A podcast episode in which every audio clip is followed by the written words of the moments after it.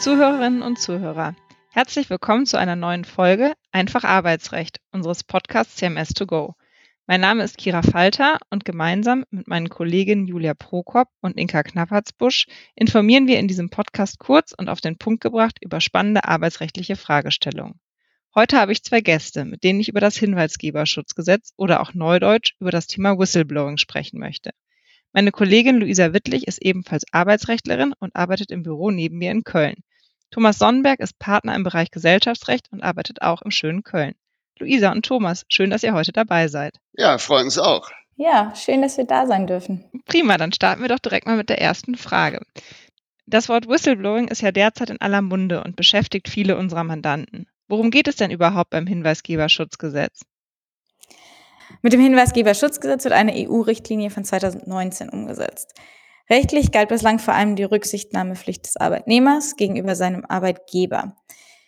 Aufgrund dieser hatte der Arbeitnehmer Betriebs- und Geschäftsgeheimnisse des Arbeitgebers zu schützen. Seit 2019 gilt zudem das Geschäftsgeheimnisgesetz, das den Schutz von Geschäftsgeheimnissen regelt. In der Vergangenheit gab es ja etliche Affären und Skandale bei Unternehmen und, und Behörden, die nur durch eigene Mitarbeiter aufgedeckt werden konnten. Sie wären sonst wahrscheinlich nie entdeckt worden. Trotzdem verloren einige Mitarbeiter und Mitarbeiterinnen dadurch ihren Job oder waren Repressalien ausgesetzt. Das soll sich jetzt ändern. Okay, und gibt es dazu denn in Deutschland schon überhaupt ein Gesetz?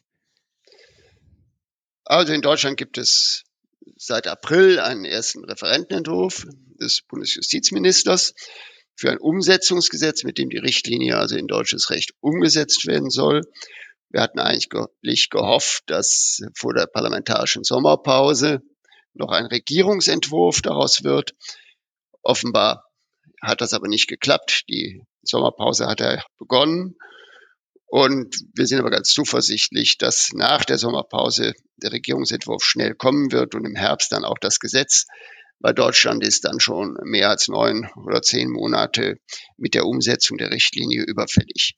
Okay, also mal wieder alles auf den letzten Drücker.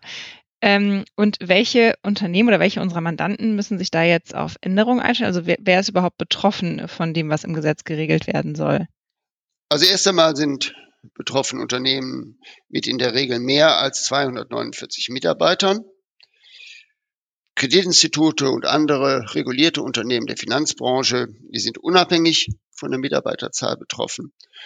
Und ab Dezember 2023 werden dann auch alle Unternehmen verpflichtet sein, interne Whistleblower-Systeme anzubieten, die in der Regel mehr als 50 Mitarbeiter haben.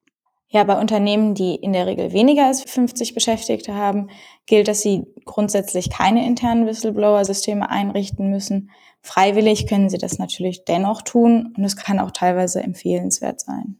Mhm. Und was konkret müssen die betroffenen Unternehmen tun? Also was, was sind so die Pflichten, die aus dem Gesetz resultieren werden? Wie bereits gesagt, müssen die betroffenen Unternehmen interne Meldekanäle für Hinweise auf Gesetzesverletzungen und rechtsmissbräuchliche Gestaltungen einrichten. Das macht man idealerweise dann dadurch, dass man zum Beispiel digitale Meldeplattformen einrichtet.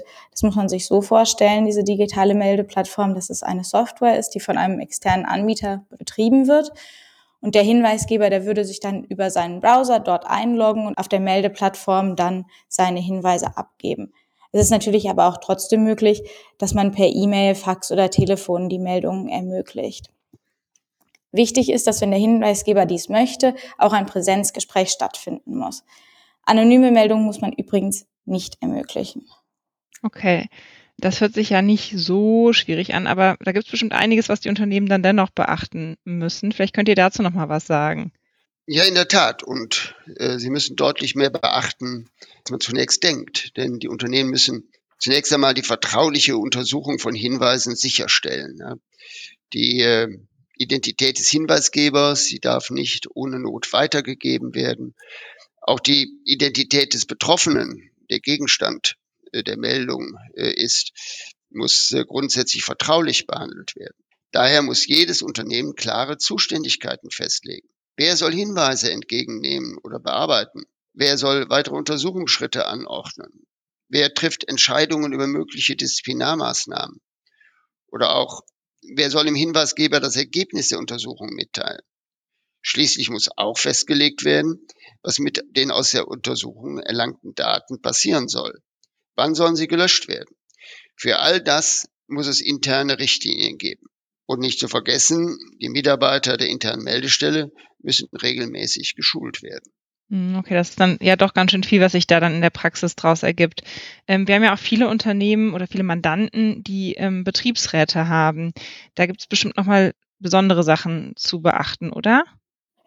Ja, in der Tat sollten Unternehmen mit Betriebsrat dafür sorgen, dass sie ihre Betriebsräte frühzeitig einbeziehen. Es ist nämlich so, dass der Betriebsrat ein Mitbestimmungsrecht hat in Bezug auf die Ausgestaltung von den Meldekanälen und dem Meldeverfahren. Denn diese berühren die sogenannten Fragen der Ordnung des Betriebs und des Verhaltens des Arbeitsnehmers im Betrieb. Zudem werden meistens wahrscheinlich webbasierte Meldesysteme eingeführt werden, die IP-Adressen der Nutzer erfassen und hierbei handelt es sich dann zudem typischerweise um eine sogenannte technische Einrichtung. Dadurch werden Mitbestimmungsrechte des Betriebsrats ausgelöst und man sollte sich idealerweise frühzeitig darum kümmern, dass man Betriebsvereinbarungen verhandelt. Mhm. Wir haben ja auch viele Mandanten, die international aufgestellt sind. Was ist denn, wenn wir jetzt einen deutschen Konzern haben, der aber vielleicht äh, Tochtergesellschaften im Ausland hat? Was gilt denn dann? Ja, da muss ein solcher Konzern, der muss für jeden EU-Mitgliedstaat, in dem er tätig ist, analysieren, welche Regeln und Anforderungen gelten in diesem Mitgliedstaat. Die Richtlinie selbst regelt ja nur Mindestanforderungen. Die einzelnen Mitgliedstaaten können weitere schärfere Regeln beschließen. Solche Projekte kennen wir aus der täglichen Arbeit und auch um ein bisschen Werbung für CMS zu machen. Wir sind ja mit CMS in nahezu allen Mitgliedstaaten der EU vertreten wir haben deswegen ein großes und eingespieltes internationales Netzwerk und können dadurch eben auch grenzüberschreitende Projekte effizient und rechtssicher umsetzen. Mhm. Ja, die Projekte kennen wir ja aus verschiedenen Bereichen. Genau. Was ist denn, wenn man sich vielleicht nicht an eine interne Meldestelle wenden möchte, wenn man vielleicht immer noch irgendwie Bedenken hat oder denkt, das fällt einem irgendwie auf die Füße als Arbeitnehmer? Gibt es dann auch andere Stellen, an die sich Arbeitnehmer wenden können? Ja, es soll auch öffentlich organisierte externe Meldestellen des Bundes und der Länder geben. Diese Stellen sollen dann auch nicht nur dazu da sein, Hinweise entgegenzunehmen, sondern sie sollen auch Arbeitnehmer, die eine Meldung erstatten möchten, umfassend und unabhängig informieren und beraten über bestehende Abhilfemöglichkeiten und das Verfahren zum Schutz vor Repressalien. Man muss sich das dann so vorstellen, dass der Mitarbeiter grundsätzlich ein Wahlrecht hat zwischen interner und externer Meldung. Entsprechend des Referentenentwurfs ist es so, dass wenn der Hinweisgeber zunächst in, intern meldet, er sich dann an eine externe Meldestelle wenden kann, wenn seiner internen Meldung nicht abgeholfen wurde. Insofern liegt nahe, dass er wohl abwarten muss, bis auf seine interne Meldung eine Meldung erfolgt ist. Vor dem Hintergrund dieser Thematik kann es übrigens sinnvoll sein, dass bei Unternehmen, die auch weniger als 50 Mitarbeiter regelmäßig beschäftigen, freiwillig eine interne Meldestelle errichtet wird. Ja, das hattest du ja auch eingangs schon gesagt, dass es im Zweifel für alle Unternehmen sinnvoll ist. Thomas, du hattest ja gerade schon mal was dazu gesagt, wenn wir Konzerne haben mit verschiedenen Tochtergesellschaften. Ähm, ist es denn dann so, dass es reicht, wenn das Konzernunternehmen eine einzige Meldestelle einrichtet oder muss dann für jede Tochtergesellschaft eine eingerichtet werden? Ja, diese Frage ist heftig umstritten. Die Haltung der EU-Kommission ist dazu sehr klar. Die Kommission sagt, jede Tochtergesellschaft mit mehr als 249 Beschäftigten muss ihre eigene Meldestelle unterhalten. Der Referentenentwurf jedenfalls äh, sieht das völlig anders. Danach können Konzernunternehmen äh, die Meldestelle bei einer Tochter- oder Schwestergesellschaft zentralisieren.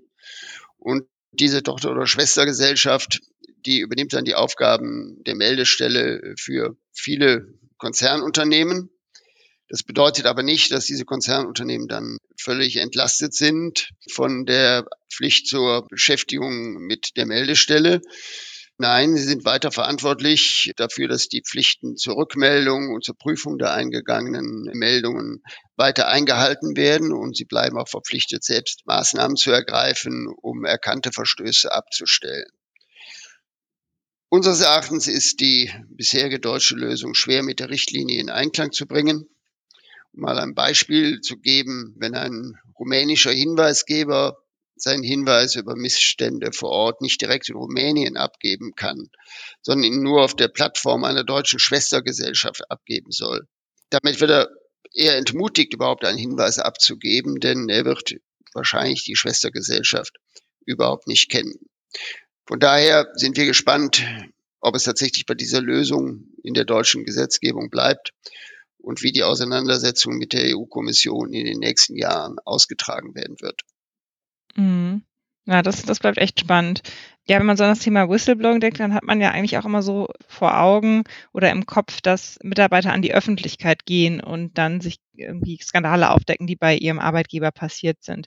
Ist das denn auch weiterhin möglich oder wie funktioniert das? Also kann ich weiterhin zum Beispiel eine Zeitung anrufen und dort Informationen über meinen Arbeitgeber veröffentlichen?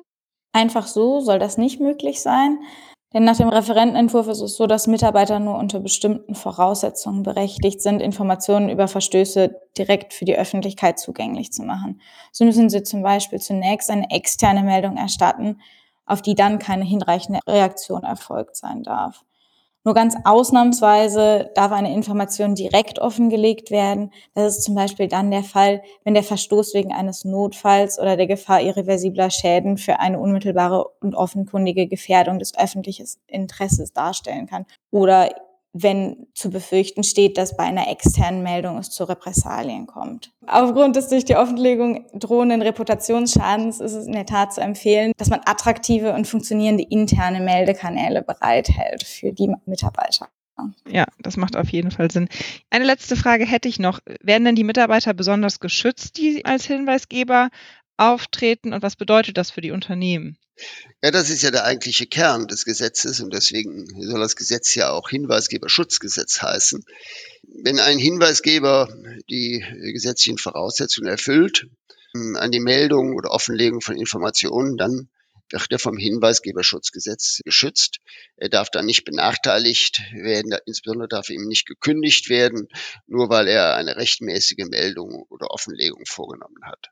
Diese Schutzvorschriften werden zudem flankiert durch Bußgeldvorschriften und vor allem auch durch eine für den Prozess geltende Beweislastumkehr. Beweislastumkehr bedeutet Folgendes. Wenn ein hinweisgebender Mitarbeiter im zeitlichen Zusammenhang mit seiner Meldung eine Benachteiligung, also zum Beispiel eine Kündigung erfährt, so wird vermutet, dass die Benachteiligung eine verbotene Reaktion auf seine Meldung darstellt. In der Folge muss dann der Arbeitgeber beweisen, dass die Maßnahme auf hinreichend gerechtfertigten Gründen basiert beziehungsweise eben nicht auf der Meldung beruhte.